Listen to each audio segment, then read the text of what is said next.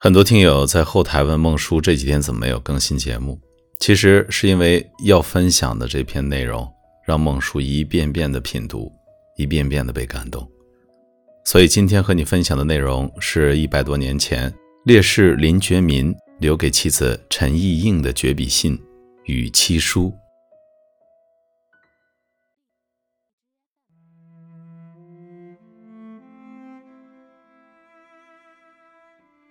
Ying, my darling, with this letter, I bid you a final farewell. I'm writing this as a living person on earth, but I will be a ghost in the underworld by the time you read this. Ink and tears flow in equal measure as I write. I can hardly go on and want to put my pen away, but I am afraid you would misunderstand my heart and think that I'm so callous as to forsake you, or that I seek death without knowing your wish for me to stay alive. So, I have to overcome my sorrow to explain.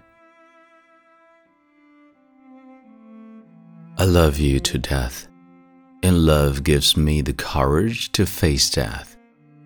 Ever since I met you, I often wished that all the lovers in the world would find fulfillment as we have. But the reality is that the land is permitted in blood and vicious thugs roam the streets. How many families can claim true happiness? Just like the Tang poet Bai Juyi cries for the misfortune of a concubine. I could not be like the ancient sages who held themselves aloof from the ordeal of the common people. It is said Benevolence is to take care of the old as you would your own parents, to take care of the young as you would your own children. As my heart is filled with love for you, that love makes me yearn to help others love whom they love. That is why I dare to die and leave you behind. I believe that as you understand my heart, you would, even in your tears of sorrow, be glad to sacrifice my life and your well being for the long lasting happiness of all the people. Please do not be sad.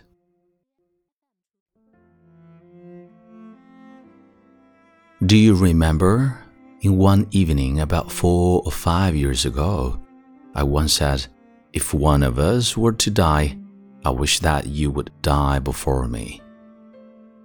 At first, you were angry when you heard of it.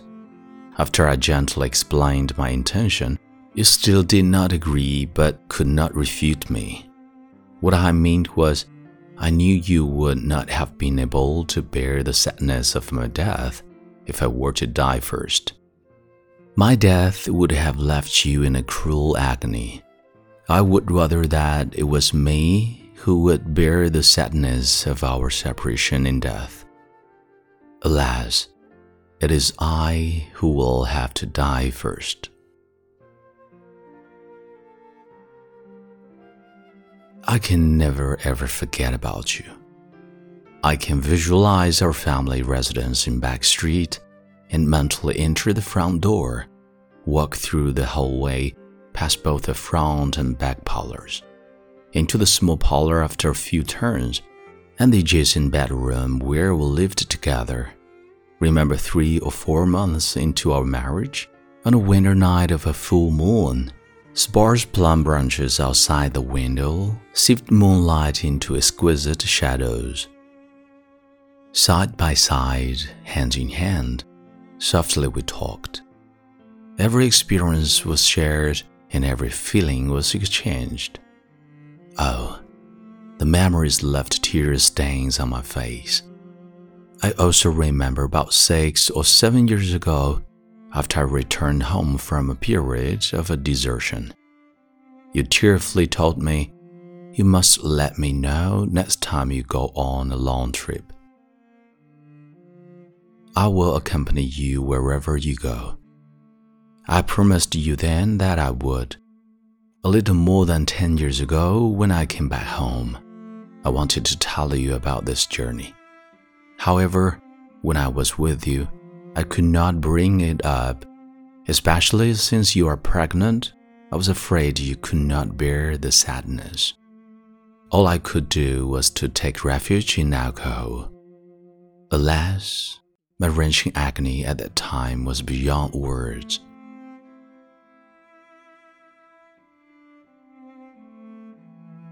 It is my true wish to live out our lives together, but based on the current state of affairs, natural disasters can kill us, thieves and robbers can kill us, the upheaval in the breaking up of China by foreign powers can kill us.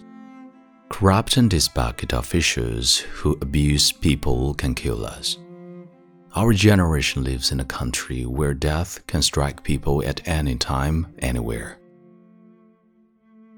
When that happens to one of us, could you or I bear to just helplessly watch the other die?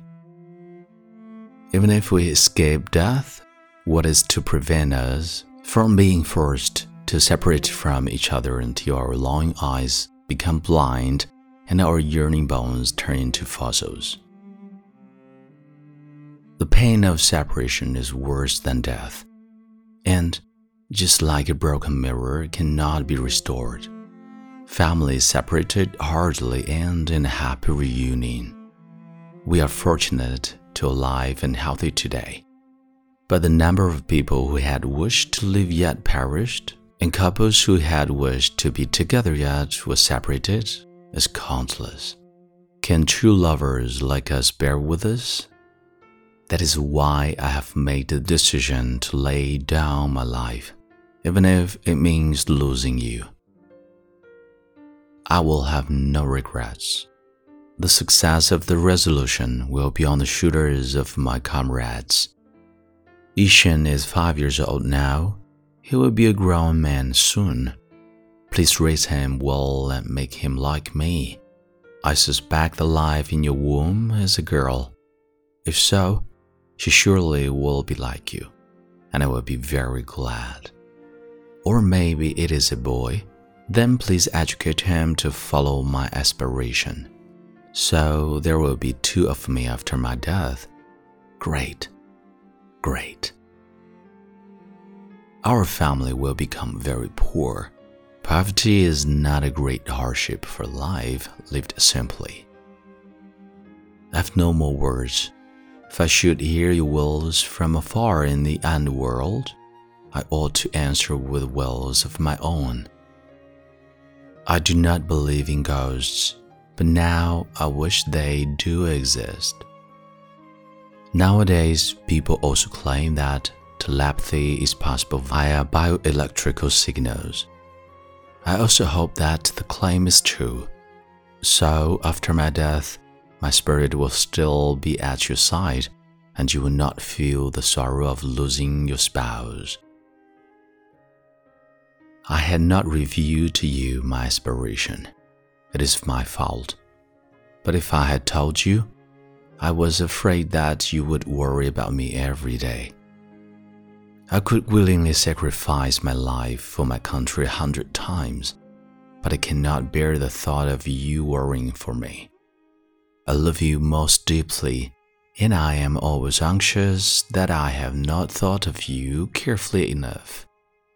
You were fortunate to marry me, but are unfortunate to have been born in today's China. I am fortunate to have you, but so unfortunate to have been born in today's China. In the end, I cannot tend only to my self interest. Sigh.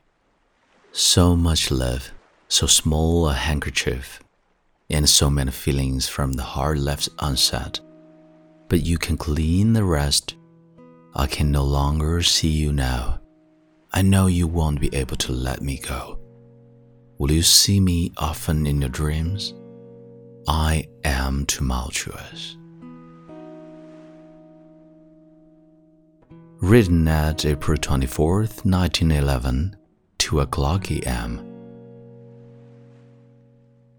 P.S. Our aunts are all proficient in literature Please ask them for help if anything is unclear. I really want you to fully appreciate my heart.